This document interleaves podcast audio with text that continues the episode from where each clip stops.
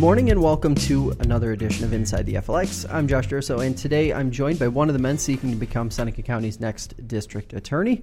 There will likely be a Republican primary, and my guest today received the backing of the county's Republican Party. Uh, John Nabinger, welcome to the program. Thanks for being here. Thank you for having me.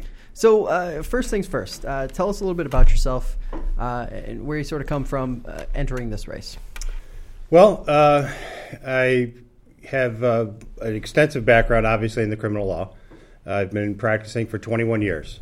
I started here in Seneca County in 1998 as an assistant district attorney.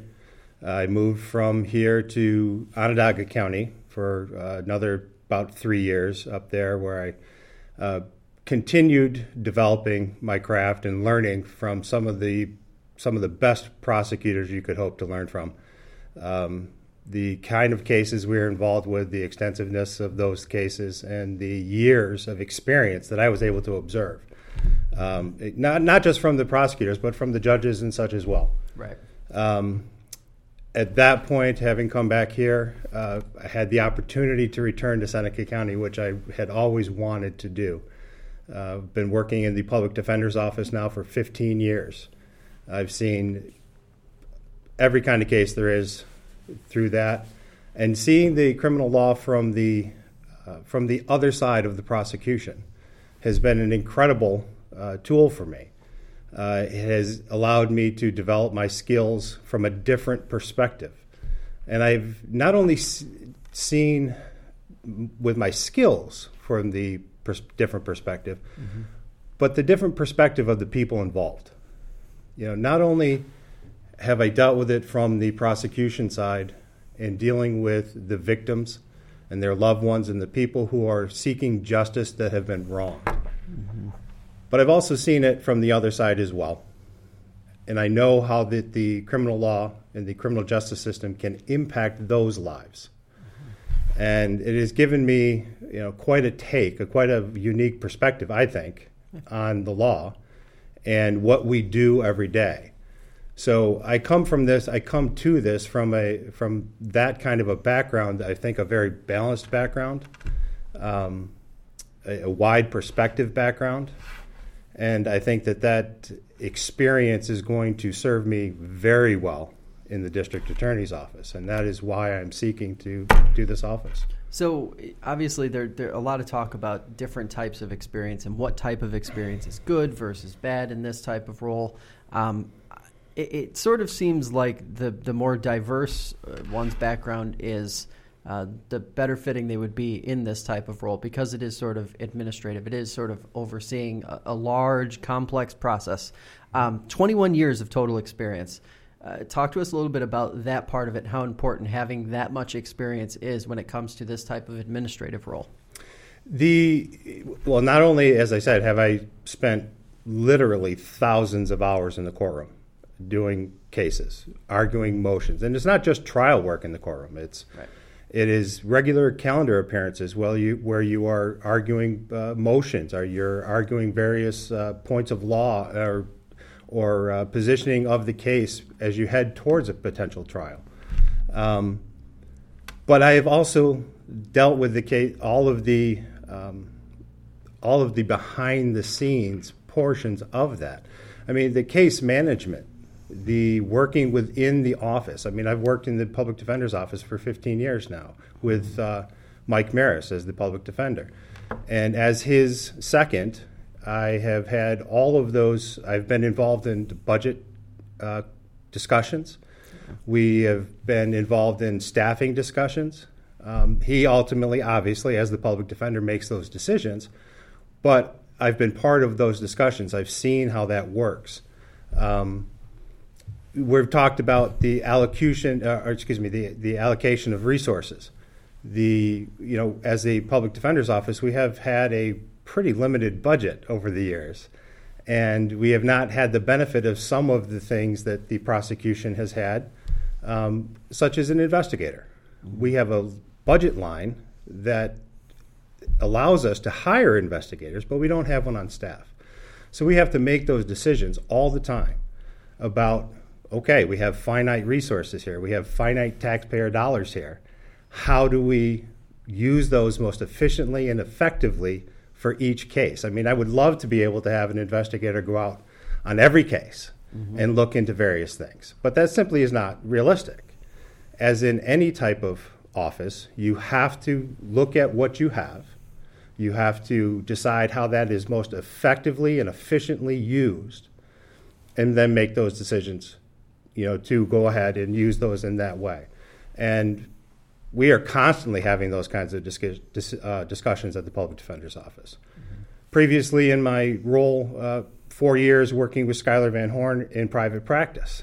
I mean, that is, I mean, that's a small business, mm-hmm. and you have to, you know, it's the law, and of course, that is our business is the law.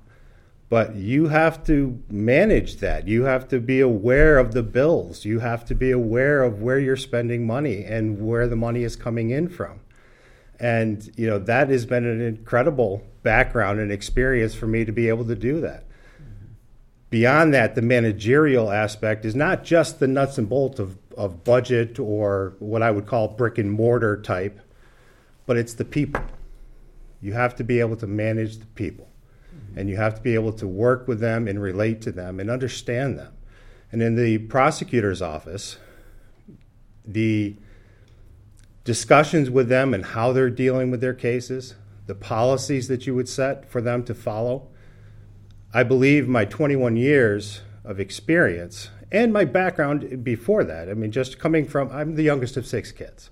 Mm-hmm. Life was a negotiation from the time I was, you know. Right. Um, so it just, you have to be able to, you know, talk to the people, understand what their thoughts and feelings are on issues, but you also have to be able to guide them and effectively communicate to them.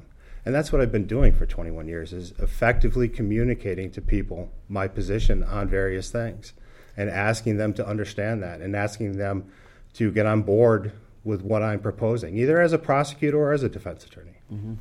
Now, obviously, I'm, I'm, sure you have some some mindset of what you think makes a good uh, district attorney. Otherwise, you wouldn't be running. You you probably feel like you fill or check off quite a few of those boxes. Um, but do. for for those listening and watching, what are the qualities that make a good district attorney from your perspective? Well, you have to obviously you have to be willing to to listen. You have to understand all the various stakeholders that have um, an interest in the outcome of the of the situations. You have to be firm, but you have to be fair. You have to. Mm-hmm. The it may not be a very popular thing for some people to to hear, but you as the district attorney represent everyone. When you look at the title of a criminal case, it says the people of the state of New York versus. You represent the people, and that is everyone. That is not just the victims and their loved ones, but it is the community as a whole, and it includes the defendant. You have to be sure that that process is being done fairly. Now, when you are making those considerations, obviously, first and foremost, you have to talk to the victims. You have to. You have to hear what they have to say about it. You can't necessarily always give them everything that they would like to see. That again, that's simply not realistic. But you you have to consider that, and you have to try. You you are seeking justice as the district attorney. You are seeking justice for the people that have been wronged. You are seeking justice for the community, and you have to hear those things in order to be able to do that. So, being willing to listen, being willing to hear what people are saying, is first and foremost in your um, approach to the job. Once you have, you know, once you know where you're going with a particular instance, you have to have the experience to then effectuate, to develop a, pro- a plan to reach the goal that you want to get to. And then you have to have the experience to be able to effectuate that plan and it's the years of experience that I have in the courtroom and out of the courtroom because all the hours that you spend out of the courtroom are the preparation for what happens The in real the work. courtroom. You know, Yeah. so um, I, I think that you know that is, as I said, that the ability to listen to your constituents, to your the people that you are representing, to develop a plan based upon that and the goals that are set, and then to be able to effectuate that um, is is key. That's what you have to be able to do. So, it, when you look at sort of the, the issues facing the district attorney's office, um, whether they're coming from the state or whether they're just sort of internal problems that or challenges that have existed for, for years because Seneca County is a rural county, um, what are some of the things that, uh, couple things that you'd be focusing on or would like to focus on uh, if given the opportunity to uh, to serve as dif- district attorney for the next four years? Well, one of the big things that I've seen um, over the years, and, and this is not going to be a surprise to anyone, I think we've all been hearing about it, reading about it, talking about it, is the drug crisis, uh, particularly the opioid crisis. Um, and the way that that literally destroys lives and takes lives. It's not just that it ruins the people that are doing it, but it ruins their families, their friends. It ruins, you know, it has a huge uh, effect on our community as a whole. Lost work, uh, lost productivity, um, and I, and I like to see somehow, and and we do have things in a place right now that are working towards dealing with that. The the drug court. Um, I, I've developed a, a different uh, over the years. My feelings towards drug court have evolved. Uh, when I initially started um, as a pro, young prosecutor, I did not uh, think drug court was that great of an idea. To be quite honest with you, um, I felt that court mandated treatment um, was not very effective. I, I didn't think if the person wasn't choosing it for themselves uh, if they were choosing it for reasons other than wanting to change their lives. I didn't feel that it was really an effective way to try to deal with the problem. But that has changed over the years, and um, seeing the successes of the drug court program, um, I, I was having a dis- I had a discussion with Judge Bender one day, and we were talking about this very issue, and he said to me, um, you know, I, I, John, I understand your your point about the court mandated uh, treatment and whether or not that really is going to be internalized by the person. He said, but you know what? These some of these folks may come into it with that attitude, but once they're exposed to the program, exposed to the successes of the program, the help and the support from the program, they some of these people have an awakening. They they realize, wait a minute, maybe I can do this differently. I see, you know, John Smith over here doing it differently, mm-hmm. and I know what his background is. Maybe I can do it differently. And he got me with that conversation, and that was pretty early on in my career. He got me thinking about that, and and I've been able to see that that is in fact true. And I've become a very strong proponent of the drug court program. I think that it can be extremely valuable. Mm-hmm. It can give the people the opportunity. They still have to make the choice for themselves. Right. Yeah. They have to decide whether they're going to use those tools and those opportunities. But I'd love to see more things like that. Um, there was a recent uh, startup in Syracuse in Onondaga County of the opioid court, where they're specifically dealing with that type of addiction and the issues that come with that. I think that's a great idea. I think they're the fourth or fifth court in the state to do that. Um, they're partnering partnering with, uh, I believe it's uh, Upstate University Hospital, dealing with or uh, working with what they're calling a type of vaccine for um, opioid uh, addiction. It essentially is a drug administered that blocks sensors in the brain so that a person doesn't get that physical high from the uh, from the drugs. Um, I mean, that's an incredible program to be able to be associated with, even even peripherally associated with, and and it's those kinds of, of things that I would like to see um, and there's no reason why we can't. As even as a small uh, small county, there's no reason why we can't be part of that type type of thing. Mm-hmm. Um, that is, you know, really probably the main uh, thing that I think that we really need to be dealing with at this point. Uh, beyond that, I think that uh, in talking to a lot of law enforcement and talking to a lot of community members, um, more communication from the district attorney's office. Communication directly to the people involved, the civilian population that's involved in the process, the victims and their families. There was something that we used to do in Onondaga County um, that on every case, every single case, a letter went out saying, This is the prosecutor involved in your case. This is their information. We would like to hear from you. Mm-hmm. And if we didn't hear back, we would send another letter. We would give them every opportunity we could. We would call them. We would want their actively seek their input. As to law enforcement, we've I've heard that so in some aspects they feel underutilized. They have tools right.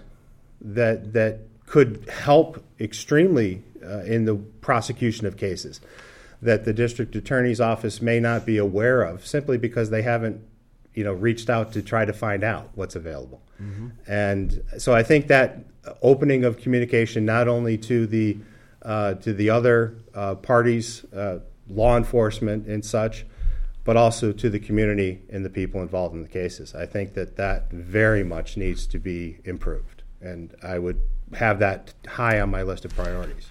So uh, getting back to the, the opioid epidemic a little bit um, obviously one of the one of the things that we see pretty regularly um, on social media when we tease different conversations like this one, uh, we'll throw some questions out or, or, seek questions from from readers, listeners, watchers. Um, it, it, seems to be a pretty regular occurrence where. Uh, a portion of the folks who are watching and listening and reading these types of stories will say, well, these people need to be in jail longer. They need to be in jail. They need to be prosecuted uh, harder, if if that's even possible. Um, obviously, there are a lot of different factors at play there, but how do you sort of balance between what you're describing, which is a much more nuanced approach, to sort of that hardline approach that some folks um, still do want to see?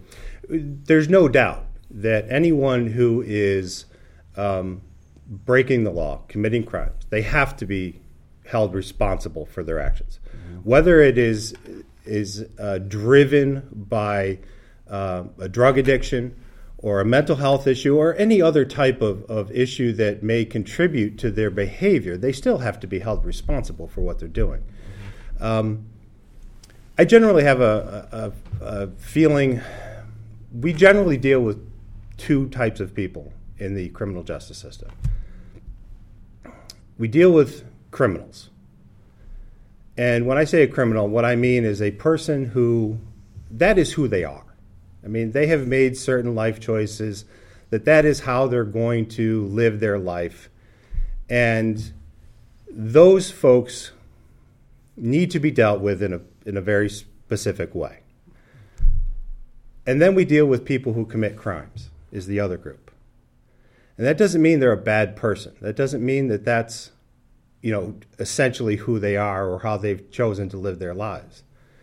And it is those people that we hope to be able to, or I hope, that we can effectuate, not only hold them responsible for their actions, but also effectuate some type of change in their behavior. Give them the tools, help them not only understand that, that there are consequences to what they do, but that there are also alternatives, and to give them the opportunity to do that.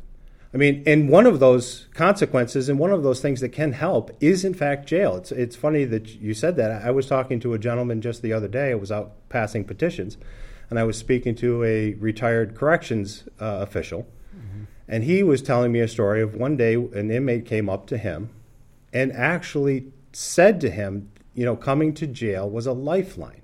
He said, if I stayed on the street, I would have been dead you know, either through my own action of using drugs or through my interaction with other criminals and gangs. This was a young man that apparently was from the city and was involved in gang action and um, and drug action. Mm-hmm. Um, so we have to be able to make that differentiation. You know, there there are certain people that you know what that that that's what you do, and that's you needed to be punished. You need the community needs to be protected from you. Um, but the other group, we need to be able to try to change that behavior because eventually, except in you know extreme circumstances, eventually that person is coming back to the community. Even if they do go to jail or to prison for any length of time, they're coming back to the community. Mm-hmm. And unless they change their behavior, we're just going to have to deal with it again. And that is, you know, that's I guess you know what I'm getting at with the the answer to your question about how, you know, we have to deal with certain people differently, and it's the as I said, over the 21 years that I've been doing this and the various aspect perspectives I've seen it from it, from both defense and from prosecution, um, I believe that I am very well equipped to make that distinction between the one type of person and the others, and you know, be able to affect those changes or hope to affect those positive changes, and see the difference between those people. So one of the things that has regularly come up, uh, we've seen storylines sort of attached to the district, attorney's office uh, here in Seneca County: workload and staffing, and challenges around both of those. Um, and then sort of it's linked to the the budget challenge that always exists with a, a small rural office like like Seneca. Um, talk to us a little bit about how you would sort of navigate. Obviously, you talked about some of your experience, which lends itself or seems to uh, lend itself pretty well to sort of navigating that. But what are some of the things that you think could be done um, to sort of remedy some of the, the challenges? Obviously, we've seen uh, handling of different types of, of, workload that maybe is sort of beyond the, the basic expectation with Judge Bender having previously handled appeals. Um, what are some of the things that, that you uh, would sort of implement or, or hope to implement uh, to maybe remedy or start to push back some of those some of those challenges? Well, uh, as far as staffing is concerned, um, you know that's a difficult question to uh, to answer. Other than you know not being within the office currently to see everything that's being done and how it's being done. Um, you know, certainly I am very familiar with the folks that are there now and and how they uh, how they staff their various um, responsibilities through the town courts. Um, the current level, I know that they're down. I believe they're down one person right now, uh, so it is difficult when fully staffed. Uh, I believe that it's. I believe that they have the capability to cover those things. Um, as to, I think what you alluded to, the appeals process, um, you know, it would be my desire that the work of the district attorney's office be done within house. That is a difficult proposition, somewhat, when you start talking about appeals, because that does um, that does involve some a certain uh, expertise that not everyone has. Now, Judge Porsch with his background in the appellate division, uh, certainly had that in spades. And he was able to to do that uh, very effectively. It was a tremendous workload for him, um, but he had that experience and that ability. I would love to see that something uh, a person within the office to seek out a person that has that type of expertise to hire them within the office. Part of the problem with that is the the um, you're never sure exactly how many appeals you're going to get every year. Right. You're not sure how many hours that's going to take each person. Some are going to be more involved than others. So you, if you're trying to set up a position simply to do that, um, I, am not sure you can. That person would have to be able to do other things as well. Um, but it certainly is something that I would want to consider. I, I know that uh, I believe Cayuga County has a their first assistant deals with their appeals, but also handles a caseload, and that is the kind of thing that I would like to be able to see within our county. I believe I believe we would be able to do that. Um, but that's going to take that's going to take some work and finding the right people for that, uh, and that's going to be difficult. And beyond that, um, it is just the the discussion with the members of the office, the assistant district attorneys, making sure that they are dealing with their cases and their caseloads and their courses, uh, their courts, in an effective, efficient way. I mean, you can have a caseload that takes you, you know, hours and hours and hours to deal with. Mm-hmm. Maybe there are ways that we can look at to help those people, those that person, that particular prosecutor, do it more efficiently and more effectively to get through it, so they would have more time to devote to something else. Um, that's the kind of thing that you can only do once you're you're in there and you're looking at the cases and you're talking to that person how they deal with their their cases. And uh, I believe my background allows me to be able to to have that kind of review and give that kind of guidance to the prosecutors because I've been incredibly blessed um, and fortunate to learn from folks that have done that with me mm-hmm. and you, people that have had years and years of experience. So I hope to be able to pass that on and in uh, to the other assistant, to my assistants, if in fact I'm fortunate enough to uh, get the office. What are you hearing from uh, voters as you're as you're making your way around Seneca County, talking to different folks, uh, collecting signatures for your petitions? Obviously, uh, what are some of the things that you're hearing as concerns, or, or maybe as sort of wish list items, or things that they would hope uh, the district attorney's office would sort of focus on um, moving forward? Um, I, well, I think we've already touched on a couple of them. Um, certainly, the drug uh, crisis is huge, and and how that is affecting our communities everywhere. Um, another is communication. They they don't see an awful lot, or they don't necessarily hear an awful lot um, from the district attorney's office about what they're doing, how they're doing it.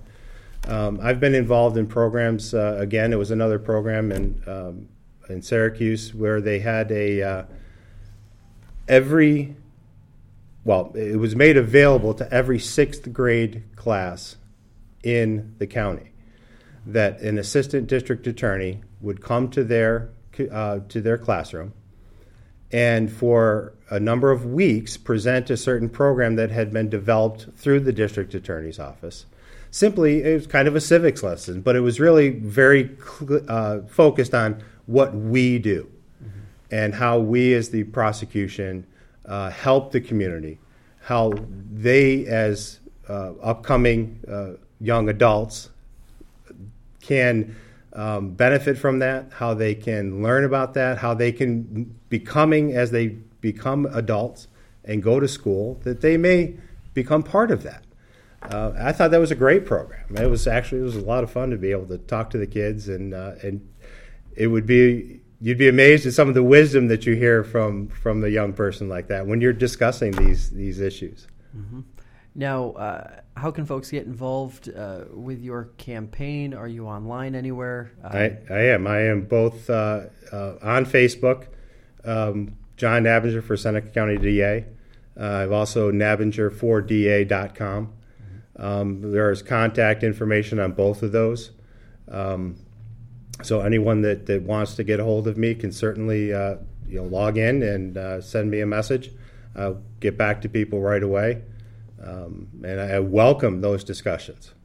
And my last question for you why are you uh, the right choice for district attorney this time around? Well, it, it basically it comes down to a couple of different things. It's my experience. Um, I don't think anyone else really is able to bring to the table what I bring. Mm-hmm. The 21 years, uh, working as a prosecutor, working as a defense attorney. Um, that gives me the unique per- perspective that I have that will allow me to bring a balanced and uh, somewhat imaginative um, approach to the office. And my commitment. Um, when I first graduated law school, uh, this is prosecution was all I wanted to do. I sent out resumes to every district attorney's office in the state, and that's all I did. I did not seek any private law firm. I didn't ask. I didn't seek any uh, county attorney's job. I didn't seek anything else. This is what I wanted. Um, and I committed to the criminal law as my profession immediately, and that's what I've done for 21 years. But not only has is it the commitment to the criminal law as my profession, but it's the commitment to the criminal law and practicing that in the public sector. I've done that as an assistant district attorney and a public defender for that entire time. And 18 of those 21 years has been here in Seneca County. I've devoted, I've chosen Seneca County as the place that I wanted to make my mark mm-hmm. professionally and personally. And I believe I've been able to do that. And I want to be able to, to further that. And I believe my experience and my commitment, my perspective, leads me to be the most qualified and the best candidate for district attorney. I appreciate the time, John. Best of luck moving forward. Thank you.